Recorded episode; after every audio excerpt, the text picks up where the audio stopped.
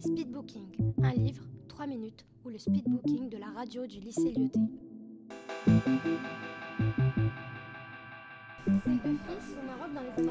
Et son père se retient. Alors que d'habitude, il regarde les films. C'était sur la Seconde Guerre mondiale. Mais euh, ça se passe pendant la, juste après la Seconde Guerre mondiale. Et pendant. Alors moi, il y a vraiment trois points qui m'ont Et euh, un jour, Bah, Donc, euh,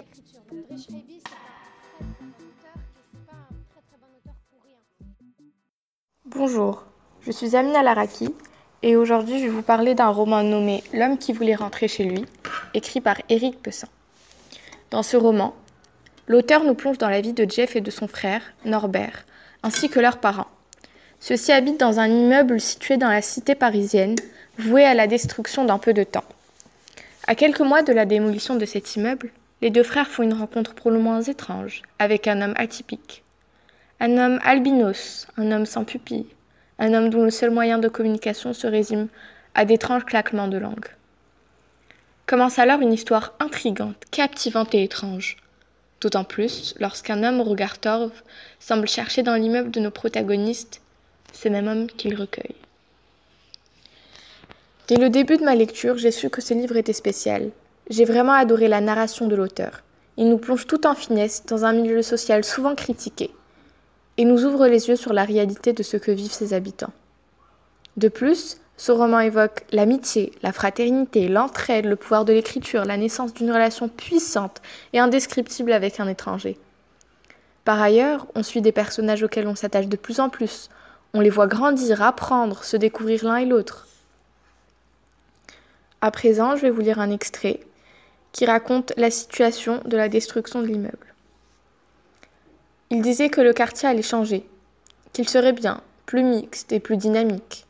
Il parlait de réinjection de services de proximité. Ils employaient des mots abstraits, un remodelage en îlot, un plan destiné à éviter la paupérisation. Ils n'ont pas dit ghetto, mais tout le monde l'a entendu.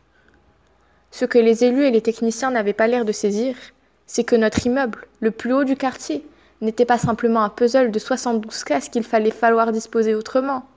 C'était l'endroit où nous vivions, certains d'entre nous depuis 50 ans. C'était l'endroit où beaucoup étaient nés. C'était notre maison. L'immeuble n'était pas simplement un modèle d'urbanisation dépassé. C'était là où nous aimions vivre. Et à présent, un deuxième extrait qui raconte un peu ce que pense euh, Jeff de l'étranger qu'il rencontre. L'homme n'est pas un extraterrestre. Il est juste différent. Albinos, petit, totalement incapable de communiquer, muet peut-être, atteint d'une maladie singulière des yeux. À partir de combien de différences un homme n'est plus un homme? Ma question est stupide. C'est ce que font les racistes. Ils mettent les particularités en avant pour dire que certaines personnes sont à part ou inférieures.